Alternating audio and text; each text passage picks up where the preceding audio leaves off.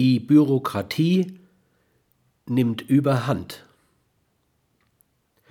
Der politische Werteverlust wird manifest in der zunehmenden Herrschaft der Exekutive über die Legislative. Gesetze werden von der Ministerialbürokratie vorbereitet und von den Fraktionsspitzen ratifiziert. Das Parlament wurde funktionslos.